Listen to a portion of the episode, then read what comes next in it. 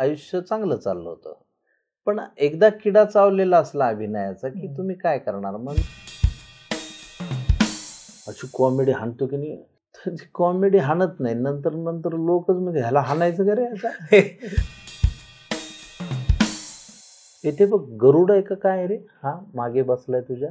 आपला इंटरव्ह्यू चालू असताना एका गरुडाने पाहणं. पक्षी सुद्धा चिल्लर चाललं नाहीत आपल्याकडे. गरुड. जन्म आणि मृत्यू या दोघांच्या चिमटीत पकडून नियतीनं आपली चालवलेली फसवणूक एकदा लक्षात आली की आपल्याशी आपुलकीनं वागणाऱ्यांना हसवण्यापलीकडे आपण काय करू शकतो?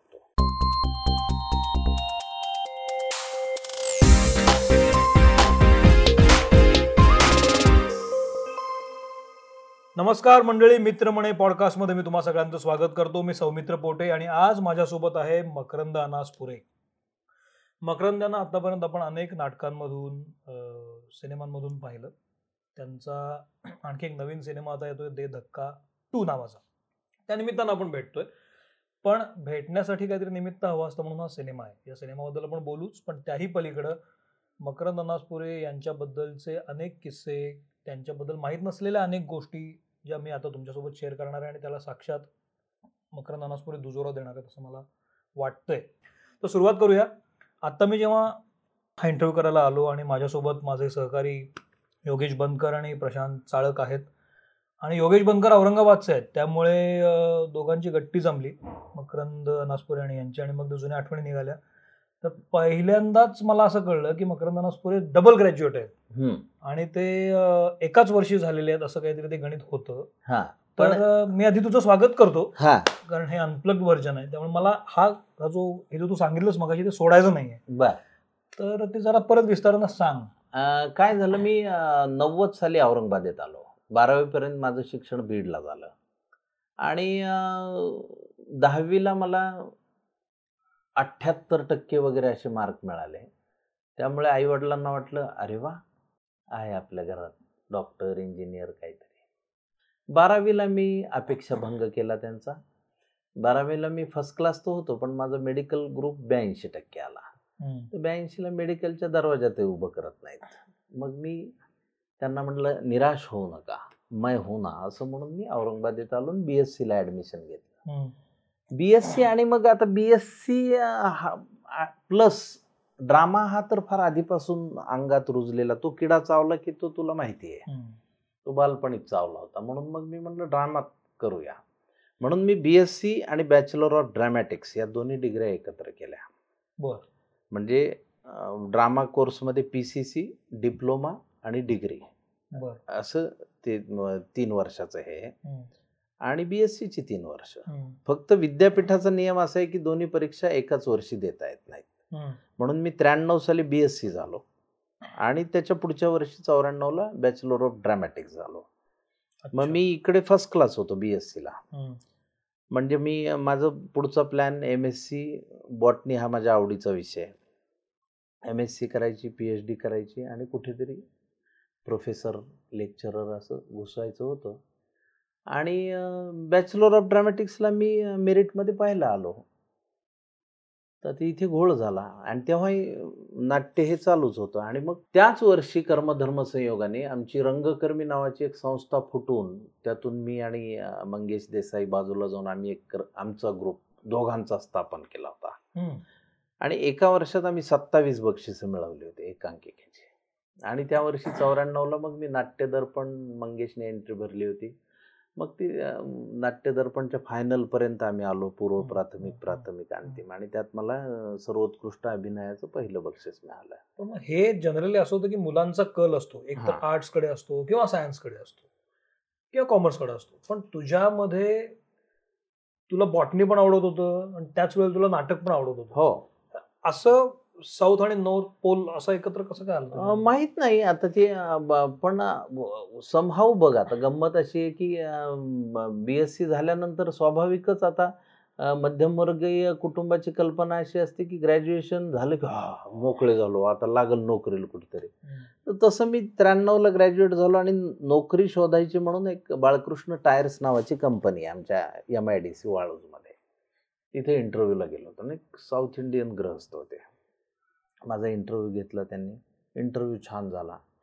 ते म्हणाले "अं, कधीपासून जॉईन करू शकशील? म्हणलं आत्ता लगेच. तेव्हा ते झुंजार हे असल्यामुळे आत्ता लगेच वरती हसले. ते म्हणले नाही हरकत नाही. दोन दिवसांनी तुला ते लेटर देतो मग तू ये. आता इथपर्यंत आयुष्य चांगलं चाललं होतं.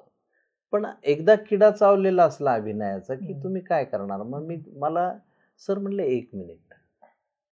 आता आपलं काम झालंच आहे. म्हणलं माझं एक्स्ट्रा कुरिक्युलर ॲक्टिव्हिटीजचं पण हे बघा.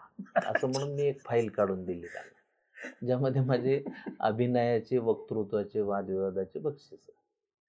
तर ते शंभर होते. तर त्या ग्रहस्थांनी अर्धा तास घेऊन ते बघितले. South Indian. ग्रहस्थ होते. अर्ध्या तासाने ते मला म्हणाले की अरे तुझे अकॅडमिक सर्टिफिकेट हे चारच आहेत. दहावी बारावी बी एस सी आणि हे ड्रामॅटिक्स हेच जास्त आहेत. आणि हे शंभर आहेत.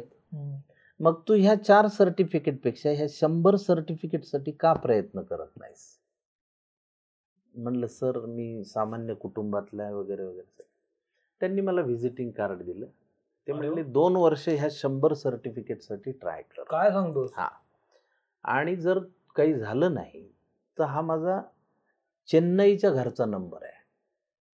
तर तू मला कधीही फोन कर मी तुला जिथे कुठे असेल तिथून नोकरीला लावेल. काय सांगतो? हा. अरे! आणि माझ्याकडनं कार्ड हरवलं. म्हणजे पुढच्या वर्षी सरळ साधं काय नाहीत आपल्या नाही. कार्ड हरवलं मग मी पुढं बीड्राम झालो. बरं बीड्रामच्या वर्षीच नाट्य दर्पण झाली मग मी ऍक्टर आणि आज अठ्ठावीस वर्ष मी इंडस्ट्रीत आहे. पण मला इंडस्ट्रीत कोणी आणलं तर पहिलं त्या ग्रहस्थाने. मला नावही आठवत नाही. मूर्ती काहीतरी असं समथिंग असं नाव. काहीतरी देणं असतं असं मला वाटतं. कुणाला तरी कुठलं तरी किंवा देव ही कल्पना अशा अर्थाने जास्त करेक्ट. आहे. तू खूप वेगवेगळ्या वेगवेगळी कामं केलीस. मधल्या काळात लॉकडाऊन आल्यानंतर तू कोकणातल्या घरी गेला हम्म. पुन्हा आता इथं आलास. सिनेमे कमी केले होतेस. पण मध्ये एकदा आपण भेटलो तेव्हा मुक्काम पोस्ट कोळशेवाडीचा विषय झाला होता. हो. जो OTT वर तू करतो आहेस. तो एकूण जॉनर बघता. आणि आता दे धक्का टू येतोय. तर मला पुन्हा म्हणजे त्याबरोबर काळोखाच्या पारंब्या पण तू करतो आहेस. पण हे रान बाजार पण केली. रान बाजार पण केलीस त्यातही खूप मस्त काम झालंय जे काम आधी येत नव्हतं एकाच पठडीतलं काम जे सातत्यानं येत होतं ते आता काय बदललं असं वाटतंय का तुला? बदलायला पाहिजे. कारण काय होतं बघ आपण काही खूप आवडीनंच हे करतो. आता तू जसं म्हणलास की मध्यंतरी मी काम कमी केलं त्याला रिझन पण होतं. कारण बघ एका वेळेस एका क्षणी आपल्याला फटीक येतोय कामाचा. हम्म. आता मला मी माझं विनोदी काम यशस्वी झालं म्हणून निर्मात्यांनी त्याच्यावरच पैसे लावले आणि हे काही चुकीचं नाही. हे. इंडस्ट्रीच आहे. कारण तुम्ही खूप मातब्बर असाल रिकव्हरी नसेल तर काय करायचंय आणि ते त्यांचं साधं गणित आहे. म्हणून माझ्या विनोदावर जास्त पैसे लावले गेले आणि त्यात बहुतांशी निर्माते यशस्वी झाले. पण म्हणून मी विनोदीच नट होतो का? तर नाही. मी सिरियस आहेच आहे की. म्हणजे निर्माता म्हणूनही आम्ही गल्लीत गोंधळ दिल्लीत मुजरान गोष्ट छोटी डोंगरावडी सायमल्टेनियस केलेत एकाच सेटवर केलेत. पण त्यातला गोष्ट छोटी हा खूप भावलेला सिनेमा आहे. पण त्याचा प्रेक्षक वर्ग कमी आहे. गल्लीत गोंधळचा गल्लो गल्ली आहे. सी हा फरक असतो. आणि मग ह्या मधल्या काळात काय झालं की मला सतत विनोदी आता काय करायचं किती काम करायचं असं म्हणून मी कंटाळलो. आणि मला असं वाटू लागलं की ही नेव्हर एंडिंग स्टोरी आहे. मग अगदीच काही सिनेमे येऊ लागल्यानंतर मी म्हणलं थोडंसं आपण थांबूया. म्हणून हा जो डिसिजन झाला ना थांबण्याचा हा. तो थांबण्याचा डिसिजन घेण्यापूर्वी तू स्टार होतास म्हणजे. आताही आहेसच पण त्यावेळेला तू एकदम एका पॉइंटला होतास. तू म्हणशील ती पूर्व होती सिनेमे समोर येत होते म्हणशील ती किंमत दिली जात होती. अशा एका पॉइंटला आपण थांबणं. हा खूप मोठा डिसिजन असतो. आणि त्यावेळेला तो आपला नसतो आपल्या फॅमिलीचा असतो. बरोबर. पत्नी त्याच्याबरोबर सोबत असायला लागते मुलं सोबत जबाबदाऱ्या असतात. तो डिसिजन कसा घेतला? बायको ही जास्त माझी क्रिटिक आहे. आणि म्हणजे मला तिच्याविषयी फार हे आदर आहे की तिने मला वेळोवेळी जमी जमिनीवर ठेवलंय. तिने कधीही मला स्टार होऊ दिलं नाही. आणि हे एका अर्थाने खूप चांगलं आहे. असं कधी झालं आठवतंय की मी एका पॉइंट उडत होतो आणि बायकोने सांगितलं की नाही तू नाही नाही भांडे. घासायला लावण्यापासून सगळं केलंय तिने. त्यामुळे ती घरात काही नाही. आणि त्यामुळे मी नॉर्मल राहिलो. मी बघ कधी तुला खूप ग्लॅमरस कपडे घातलेत चार गॉगल लावून दिसलो पण त्याच्यामध्ये मला असं वाटतं तुझ्या वाचनाचा फार मोठा हात आहे. म्हणजे त्यातून ते संस्कार घडत असतात आपल्याला. समजून घेणं ही जरी प्रक्रिया असली तरी ते समजावणारं कोणीतरी पाहिजे ना. तेव्हा तू म्हणतोस तशी आपण म्हणू ती पूर्व दिशा असते ना. पण मग निर्णय घेताना? मग मी म्हणलं बायको म्हणाली. बायकोने मला एकदा एकदा काय झालं की चार वर्षात सौमित्र मी शेहेचाळीस सिनेमे केले. तर ती. चिडली. ह्या सेटवरून त्या सेटवर ह्या गावातून त्या गावात. तिने एक दिवस मला घरी ती म्हणली की अरे हे काय चाललंय तुझं? तुला काही अंदाज आहे का? मग ते आपलं वाल्या कोळ्यासारखं हे सर्व तुमच्यासाठी वगैरे. आम्हाला थोडीच पाहिजे असं. बरं ती माझ्यापेक्षाही काटकसरी आहे. ती अतिशय साधं राहते. म्हणजे अगदीच तुला परवाची गोष्ट सांगायची तर माझी लेख दहावी झाली. आणि मुलगाही त्याच शाळेत आहे. तो आता चौथीत आहे. तर लॉकडाऊनमुळे शाळेत तर तुम्ही गेला नाहीत. तर तिचं स्कर्ट नवीन आहे. त्या स्कर्टची तिने चड्डी शिवायला टाकली त्याच्यासाठी. मी म्हणलं अरे हे काय? ती म्हटली कापड बघ हे. आणि ती जाडजूड कापड रे ती म्हणली का टाकायचं? त्याला होते ना आणि सेम आहे ना रंग. आणि ते काय कळणार आहे का ह्या स्कर्टचं ही चड्डी आहे. बरं आणि तो मुलगा आहे तो दहा वेळा खराब करेल नाचेल मातीत लोळेल आणि तो तसाच आहे. पण हे तुझ्या- तुझ्यासारखं आहे. हा पण हे तिने मला अगदी पर्टिक्युलर हे केलं. आणि मी म्हणलं हा हे खरं आहे. मग ह्या बरं आपण मनोरंजन करतोय का? एका टप्प्यानंतर आपल्याला भास व्हायला लागतात की हो मी करतोय. आपण स्वतःलाच पाठवायला लागतो आणि ती रिस्की गोष्ट असते. त्या ठिकाणी तुम्ही सावध व्हायचं असतं. एक नट त्याचं नाव नाही घेत. आम्ही दोघं एका कार्यक्रमात एक करत होतो स्किट आणि अत्यंत टुकार स्किट मी म्हणलं बापरे! हे किती बकवास होतं हे आपण करणार आहे यार. म्हणलं "अरे, कोणी एवढं लक्षात ठेवत नव्हतं. करायचं इव्हेंट पैसे घ्यायचे घरी. आयला म्हणलं कोणी एवढे सिरियसली घेत नाही मग करायचं कशाला? मग मी म्हणलं की आपण थांबलं पाहिजे. आणि दरम्यान काय झालं की ही नामची चळवळ सुरू झाली. त्यामुळे एक आयाम मिळाला. डायव्हर्ट पण झालं. आता नामच्या चळवळीमुळे बदल किती झाले काय झाले ह्यापेक्षा आपल्यात किती झाले हा महत्त्वाचा भाग. तुझ्यात काय झालं बदल अं, मी आणखी जास्त शांत झालो. आणखी जास्त नॉर्मल झालो. मी आता जास्त समजून घेण्याची माझ्याकडे एक कॅपॅसिटी आली. आणि ती अपसूक डेव्हलप होते. म्हणजे मग तू लहान मुलांनाही समजून घेऊ शकतोस.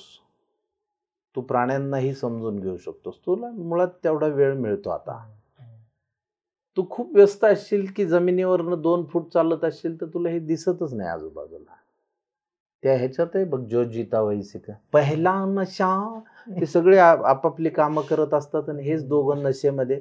तर ती नशेची अवस्था असते आणि इट इज इल्युजन मला तो तर हे सांगताना मला असं जाणवतं ना की एकीकडं आपण आपलं काम करत असतो ऍक्टर म्हणून पण अशी एक वेगळी फळी तयार होते आहे की जी पोटासाठी आपलं काम करून सुद्धा सोसायटीसाठी खूप योगदान देण्याचा प्रयत्न करते. त्याच्यामध्ये नाना पाटेकर तू सयाजी शिंदे केस अशी सगळी मंडळी उभी राहतात आणि काम करतात. तर त्यातून ती शांतता येत जाते असं मला वाटतं. की- त्याच्या आधीपासून आहे सौमित्र आपल्याकडे? हो, लागू हो, हो. किती नाव आपल्याकडे सगळे प्रभावळकर आहे. पण हे हे विक्रम काका हे सगळं करत असताना अचानक नाम तुझ्याकडे आलं का की तू हे ते प्रपोजल घेऊन नाम नाही नाही आमचं घडलं. आता ते कसं आमची सुरुवात अशी झाली होती की एकदा पाटेकर सरांचा मला फोन आला आणि मला म्हणाले अरे त्या मराठवाड्यात विदर्भात फारच सुसाईड होत आहे. तर मला ती फार बेचैन करतात त्या बातम्या. तर तू मराठवाड्यातला आहेस तर माझ्या वतीने काही मला मदत करायची तर तू तिकडे योग्य माणसांपर्यंत पोहोचवशील का. म्हणलं मलाही द्यायचे मग ठीक आहे. तर मी म्हणलं पण तुम्ही येणार असाल तर देतो. ते म्हणाले नाही नाही आपल्याला इव्हेंट करायचं नाही गाजावाजा नाही तू परस्पर ते. ते म्हणलं तसं नाही आहे आपल्या देण्याला मर्यादा आहे. आणि एक तेवढ्यापुरतं हे. पण जर तुम्ही आलात तर ह्याला चळवळीचं स्वरूप प्राप्त होऊ शकतं. अच्छा. आणि ह्याच्यात आमचं ह्या चर्चेत महिना गेला. मग ते कन्व्हिन्स झाले शेवटी. ते म्हण ठीक आहे. मग दोन कार्यक्रम ठरले एक बीडला एक नागपूरला. मग ते म्हणाले इथे बघ गरुड आहे का काय रे? हा मागे बसलाय तुझ्या. खाली बघ काय आहे हे बघ? फांदीवर गरुड आहे बघ. गरुड आहे हा बघितलंस? आपला इंटरव्ह्यू चालू असताना एका गरुडाने पाहणं. हम्म. बघितलंस? संकेत असतात पक्षी सुद्धा चिल्लर चाललं नाहीत आपल्याकडे. गरुड. मग. नागपूर आणि बीड असं ठरलं. तर बीडला ते आले. नवीन मित्रांच्या मदतीने कार्यक्रम आयोजित केला होता. आणि तिथे साठ जण बीडचे मराठवाड्यातले आणि साठ जण नागपूरचे असं ते ठरलं होतं. तर तिथे गेल्यावर नवल किशोर राम कलेक्टर बाबू जगजीवन रामांचे नात होते अतिशय हुशार कलेक्टर फार प्रेमळ माणूस. तर ते आमच्याकडे आले आणि ते म्हणाले हे बघा तुम्ही जे साठचं म्हणताय ते काही मला पॉसिबल नाही. माझ्याकडे यादी एकशे बारा जणांची आहे. तर मी बावन्न जणांना काय सांगणार? अच्छा. तुम्हाला द्यायची ते एकशे बाराला द्या नाही तर देऊ. आता आमची पंचायत. आता चेक घेऊन मी गेलेलो सगळं गाठोडं साठ नावं. तर फाटेकरांनी मला आत नेलं आणि ते म्हणले काळजी करू नको. त्यांनी पाच चेकबुक काढले बॅगेतनं. पाचशे चेक होते. ते म्हणले वाढू दे संख्या. अच्छा. मी नवी गाडी घेणार होतो मी घेणार नाही.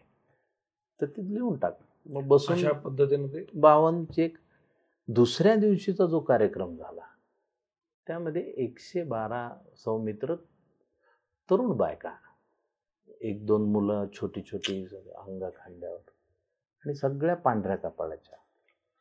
आणि असं असतं की आपण ॲक्टर म्हणून सिनेमा करताना नाटक करताना त्या दुःखाला अलंकृत करत असतो.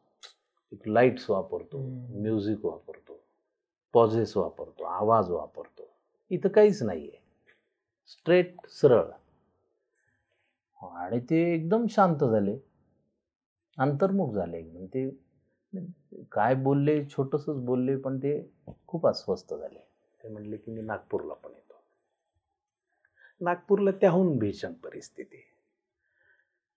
तर मग ते म्हणाले की अरे हे काम काही थांबणारं नाही. हे वाढवलं पाहिजे. हे अविरत चाललं पाहिजे.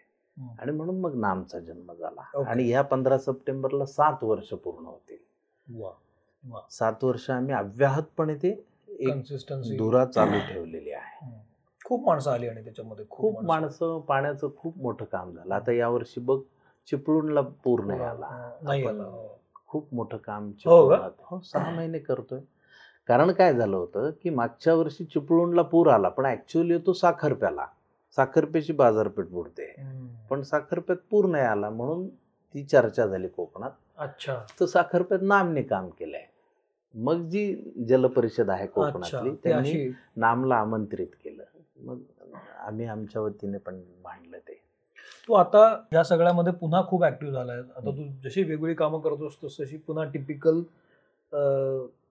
मकर नानास्पोरे छाप कामं पण मला दिसतात. त्याच्यामध्ये दे धक्क्याचं पण काम. हो. दे धक्का टिपिकल तू तुझा फोल्टे आहे तू खेळलायस हो. हो. तर आता हे पुन्हा आपण ज्यातून कंटाळलो होतो किंवा. तोच तोच पण येतो त्यामध्ये पुन्हा पाय सारखं पुन्हा ते करतो एकीकडे तुला वेगळी कामं पण येत आहेत ज्याच्यामध्ये तू तुझ्या खूप वेगवेगळ्या मर्यादा ओलांडतोय हा आणतोय. तर त्याच्यामध्ये पुन्हा तेच काम दिलं असं का? असं का वाटत नाही की आता बास आपण आपण ते नाही नाही नाही त्याच्यात गॅप गेला ना आता. बघ आपल्या हसवण्याचं तत्व काय आहे? एक पुलंचं फार छान वाक्य आहे. हं. हसवणूकच्या प्रस्तावनेतलं. जन्म आणि मृत्यू या दोघांच्या चिमटीत पकडून नियतीनं आपली चालवलेली फसवणूक एकदा लक्षात आली की आपल्याशी आपुलकीनं वागणाऱ्यांना हसवण्यापलीकडे आपण काय करू शकतो आता हे वाक्य वाक्य आहे म्हटलं तर. आणि म्हटलं तर सार आहे. हो. तर आपण हसवलं पाहिजे ना आता ही दोन वर्ष सौमित्र कशी गेली आहे आपल्या. घराघरात आता डिप्रेशनचा पेशंट आहे.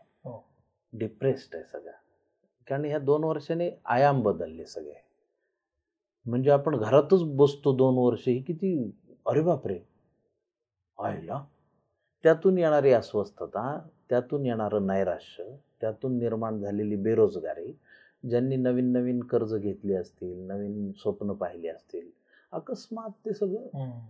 यातून स- मी हे विचारण्याचं कारण असं होतं की आता पुन्हा एकदा आपण त्याकडे जेव्हा बघतो. तेव्हा त्या काय व्हॅल्युएशन करावीशी वाटते का? काही एक नवीन दिसतं बा आपल्याला एक अप्रोच दिसतो त्याच रोलकडे बघणं. विनोदाकडे विनोदाची गंमतच ती असते तू जितका कमी करशील तितका दर्जेदार करशील. तू जितका सतत करशील तेवढी तुझी क्वालिटी डाऊन होईल. हे तर फार साधं आहे. हो. म्हणजे अगदी कुठलंही मशीन तुम्ही वापरलं साधं जमिनीचं घे. हुशार शेतकरी काय करतो? अर्धीच जमीन एका वर्षी पेरतो. अर्धी तशीच ठेवतो. तिला आराम द्यायला पाहिजे ना. पुन्हा दुसऱ्या वर्षी ती पेरणी ही आराम. कळलं तुला. तर त्यामागे काय असतं तो कस राहावा. तर विनोदी नटांनी पण याची काळजी घेतली पाहिजे की मी सतत अशी कॉमेडी हाणतो की नाही. तर कॉमेडी हाणत नाही. नंतर नंतर लोकच म्हणजे ह्याला हाणायचं का रे आता? हे फार महत्वाचं आहे. आता जे चालू आहे आजूबाजूला ते लक्षात घेतलं पाहिजे पण ते कसं त्या अभिरामने लिहिलंच आहे एनी कॉस्टमध्ये. ऍट एनी कॉस्ट फार अप्रतिम हो, लिहिलं. म्हणजे अभिराम तसा फार विजनरी लेखन करतो. मला त्याचं आवडतं रायटिंग तर त्यांनी बघ ना की त्या ऍट एनी कॉस्टमध्ये कसं मांडलं. हो. मग ती तुम्हाला टी आर पीसाठी ती गळे कापूस स्पर्धा आणि ते सगळं आणि त्यात तुम्हाला टिकून राहायचंय त्यात दररोज हसवायचंय. दररोज हसलं नाही तर आता कसं दररोज हसवता येईल? कधी कधी तू असं शांत असशील. त्या दिवशी कसं पण हसवायचंय तुला. तर म्हणून तुम्ही काय केलं पाहिजे? ते मर्यादित केलं पाहिजे. दे धक्का टू मध्ये. आता आपण त्या सिनेमाबद्दल बोल बोलूया. त्यातला जो आता ट्रेलर आलेलाच आहे सिनेमा पण येईल लवकर पण त्यातला शेवटचा जो बंपर आहे तो फार आवडला मला. खोड हम्म. आणि तो म्हणजे बाकीच्या ठिकाणी हाशा पिकतो पण तो खोड रबरचा म्हणजे बंपर आहे. मस्त झालं पण ते तो गब्बर तू खोड रब्बर हे डबल मिनिंगचं हे तुला माहिती आहे का? कारण महेश मांजरेकर डिरेक्टर आहेत त्या फिल्मचे आमच्या ॲडिशन खोड रब्बर काय या त्यातल्या या काही काही घर मला आश्चर्य असं वाटलं की त्याच्यामध्ये promo मध्ये असं पण आहे की मी आता घोडा घोडा लावीन असं काहीतरी शब्द. आहे. हे कसं काय परमिशन दिली तुम्हाला? नाही आपण एक्सटेम्पो बोललोय. बघ काय असतं की कोल्हापूरचा आहे तो. पट्टण कोडोलेचा. आता तुमच्याकडेच एक क्लिप होती. तुम्हाला आठवते का नाही माहीत नाही. तुमच्या पत्रकार ह्याच्यातली. तो कोल्हापूरचा पत्रकार ते समुद्रावर वादळाचं रिपोर्टिंग वादळ जोरात आलंय हे झालंय हे झालंय ते झालंय छत्रीच उलटी होऊन उड आईचा वाडा लावलाय समुद्र वादळाला. असं तो म्हणालाय. अर्थात तिथे कट झालं पण त्याच्या शूटमध्ये आलं ना ते. तर हे नॅचरल हे आहे ना. एक्सप्रेशन आहे. तो आपल्याला अपमान करतो. मग इंग्लंड असेल काय असेल? घोडा लावला तुझ्या इंग्लंडला? पण सेन्सॉरने काय आक्षेप घेतला नाही त्याच्यावर? महेशदांना माहिती आहे मला कसं माहीत आहे मी बोललोय. तुमच्यात काहीतरी चर्चा झाली असेल हा. हा. सिनेमा येताना आता पुन्हा एकदा हसवणूक होणार आहे सिनेमे येणार आहेत. तर मला आपण जेव्हा यापूर्वी सुद्धा भेटलो होतो तेव्हा ते थिएटरचं मॉडेल तू एक सांगितलं होतं बरोबर. त्याची फार गरज आहे असं मला वाटतं. पण आज या पॉडकास्टच्या निमित्तानं तू ते बोलावंस असं मला वाटतं. कारण हे ज्या ज्या प्लॅटफॉर्मवर जाणार आहे त्या त्या प्लॅटफॉर्मवर ते राहणार आहे. आणि या निमित्तानं नव्या पिढीला पण ते कळेल आणि मी व्यक्तिशः प्रयत्न करणार आहे की ते आता काय होऊ शकेल त्या. बरोबर. आता हे बघ मी अठ्ठावीस वर्ष इंडस्ट्रीमध्ये आहे चौऱ्याण्णवपासून आज दोन हजार बावीस पर्यंत. फार साधं मी जे ऑब्झर्व केलं अभ्यास केला त्यातनं माझ्या असं लक्षात आलं की मराठी सिनेमा हा काही शहरांपुरता मर्यादित आहे. त्या शहरांचे कलेक्शन्स ह्याच्यावर त्याचं हिट यशापयश ठरतं. पण आता एक तरुण पिढी आहे. ती फार ग्रेट कॉन्टेंट मांडती आहे. आणि फार इंटरनॅशनल धाडका आहेत डायरेक्ट बरं तिथंही यशस्वी आहेत. तर ह्या यंग जनरेशनला तर खूप काही सांगायचं आहे. तर त्यांच्यासाठी तो प्लॅटफॉर्म पाहिजे. आपल्याकडे घोळ काय आहे? तर त्याचं यशापयश हे शहरांमध्ये केंद्रित आहे. त्यामुळे घोळ काय होतोय? की खरा प्रेक्षक वर्ग मिळत नाही. ग्रामीण भागामध्ये खूप प्रेक्षक वर्ग मराठीचा पसरलेला आहे. मग त्या प्रेक्षकांनी कधी बघायचा सिनेमा? दहा वर्षापूर्वी मी एका इंटरव्ह्यूमध्ये ही कल्पना मांडली होती. मी म्हणलं की मुंबई पुणे ठाणे नवी मुंबई वगळता दिवसा नाटकांची परंपरा नाही. आणि महाराष्ट्रात खूप नाट्यगृह आहेत. तर ती आपण नाट्य चित्रपटगृह म्हणून वापरू शकतो. मग ज्या दिवशी प्रयोगच आहे नाटकाचा त्या दिवशी पडदा फोल्ड करा. आता काही तुम्हाला कार्बन कांड्या जाळून सिनेमे आता डिजिटल आहे. आणि त्या ठिकाणी तिकीट दर चाळीस रुपये तीस रुपये वीस रुपये एवढाच ठेवायचा. हे कुठल्याही सामान्य माणसाला परवडेल. त्यातले दहा रुपये फक्त निर्मात्याला द्यायचे पर हेड पर प्रेक्षक. बाकीची तुम्ही तुमच्या मेंटेनन्सला वगैरे स्टाफला पेमेंटला वगैरे ठेवून द्या. महाराष्ट्राची लोकसंख्या आहे बारा कोटी. तर हं. त्यातल्या एक कोटी लोकांनी जर सिनेमा बघितला तर किती होतात? दहा कोटी रुपये झाले. मी एक कोटीच म्हणतोय हा. बारापैकी अकरा कोटीचं मी बोलत मग तुमची एक परंपरा सुरू होईल.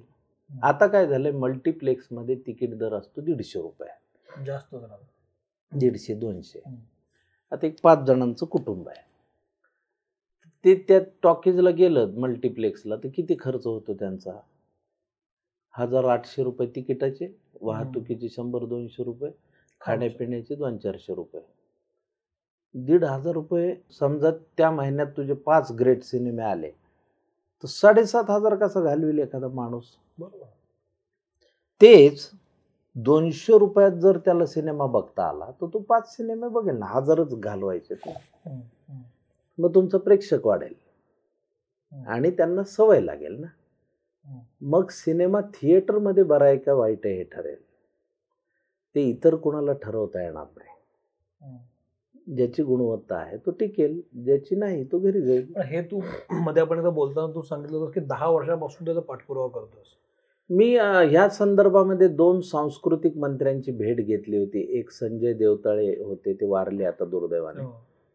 त्यांची आणि विनोद तावडे एकदा सांस्कृतिक मंत्री होते. त्यांनाही भेटून मी हे त्यांच्या कानावर घातलं होतं.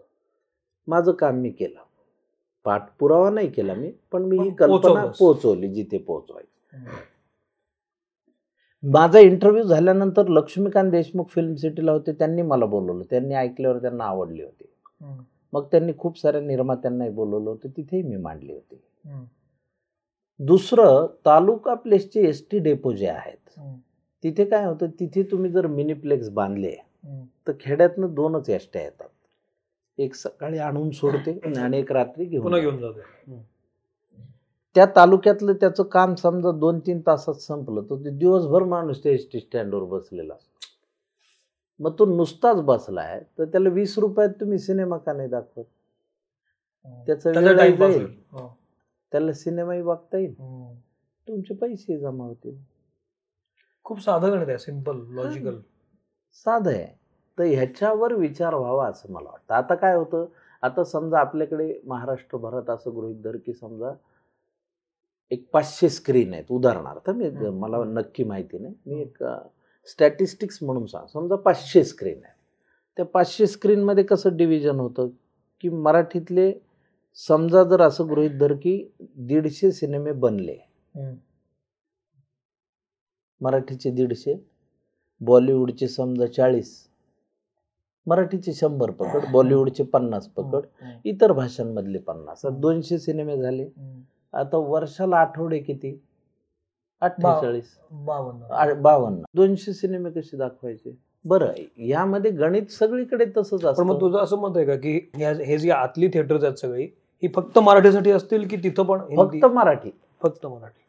म्हणून तर मराठीचा घोळ झालाय ना. आता बघ आमचं उदाहरण सांगायचं तुला तर आम्ही भारतीय नावाचा सिनेमा केला होता. अतिशय चांगला सिनेमा. आणि तो सिनेमा लागला आठ ऑगस्टला. आणि चांगला रिस्पॉन्स त्याला प्रेक्षकांचा. आणि पंधरा ऑगस्टला सलमान खानचा एक था टायगर आला. तर अर्धी थिएटर गेले भारतीयचे. problem आम्ही तेव्हा. ते सगळ्या शिवसेना मनसेला. विनंती करून आम्ही तिथे जरा हे करून ते करून. पण काय होतं की शेवटी त्यांच्याकडे पैसा आहे ना. व्यवसाय आहे त्यांचा. तुमच्यापेक्षा जास्त होणार ना तो. शंभर टक्के. म्हणून तो लढा तसाच राहिला ना अनिर्णित. कळलं तुला. आणि हे आता सतत घडतंय की नाही? मग तुम्ही जर असे हक्काचे चारशे थिएटर ठेवले मराठीच्या तर एका आठवड्यात चार सिनेमे अकोमोडेट होऊ शकतात. अगदी येऊ शकतो बरोबर आहे. चार रिलीज झाले एकाच दिवशी पन्नास पन्नास पन्नास. जो चांगला आहे तो दुसऱ्या आठवड्यात राहील जो वाईट आहे तो दुसऱ्या आठवड्यात निघून जाईल. तिघांमध्ये पन्नास पुन्हा वाटून घ्या. ज्यांना घ्यायचे त्यांना. असं तुम्ही महिन्याभराचं गणित बांधू शकता. हे कन्सेप्ट मस्त आहे. आणि फक्त मला आश्चर्य वाटतं की गेली आठ दहा वर्ष होऊन गेली पण याच्याबद्दल कोणी फार काही बोललेलं नाहीये. म्हणजे मला कारण काय झालंय की त्याचा व्यवसाय आता होत आता बघ तेलुगूवाल्यांनी एक ऑगस्टपासून बंद केलंय बघ प्रोडक्शन तू ती बातमी काढ. कारण त्यांना परवडत नाही ना. त्यांच्याकडे हिट अँड फ्लॉप आहेच आहेत ना. पण चार श- शंभरातले जर चार हिट असतील तर त्याला काय सुवर्ण युग माने खरं. शहाण्णव जण फ्लॉप आहेत. आणि बरं चार जण हिट आहेत. अजून दहा जण चांगले तर असतील. पण ते उगाच अपयशी आहेत. अपयशी जो टक्का आहे तो जास्तच असतो. अर्थात. आणि हा कमीच असतो. अर्थात. हे होणारच. पण मला असं वाटतं की या जो यशस्वी टक्का आहे त्याच्यामध्ये आणखी एका नव्या सिनेमाची भर पडेल. ज्याचं नाव आहे पडावी. दे धक्का टू कारण काय दे धक्का ॲज अन ॲक्टर दे धक्का हा माझ्यासाठी काही सिनेमा नाही. ती आमच्यासाठी एक पोएट्री आहे.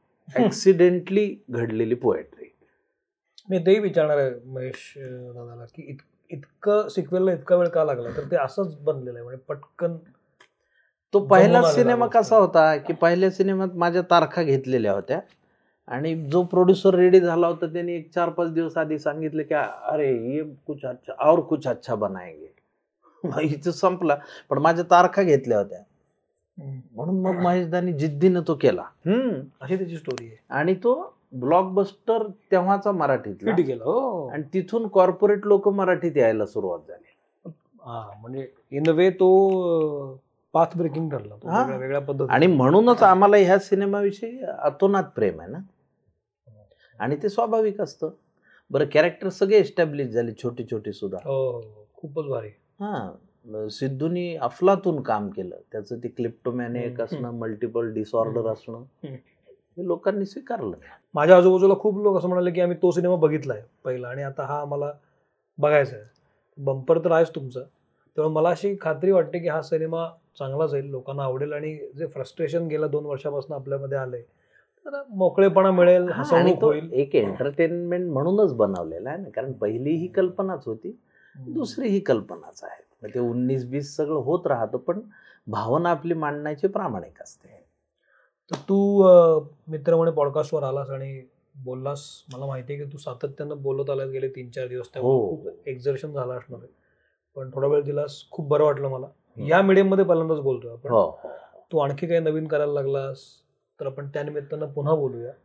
तुझे खूप आभार आणि तू आलास बरं वाटलं मला. येस तर मित्र म्हणे पॉडकास्टमध्ये मी इथं थांबतो. आपलं podcast Gaana Spotify Google podcast Apple podcast Jio Saavn अँकर या प्लॅटफॉर्म्सवर आहे. शिवाय इतर अनेक प्लॅटफॉर्म्सवर आहोत आपण. तर जरूर ऐका लोकांनी ऐकायला सांगा. आणि मला खात्री आहे की या इंटरव्ह्यूमधून मकरंद नासपुरे यांची काही नवीन गोष्ट तुम्हाला कळली असेल. नवीन थॉट समजला असेल आणि तुम्हाला ऐकून छान वाटलं असेल. तर थांबतो इथं. मंडळ आभारी आहे.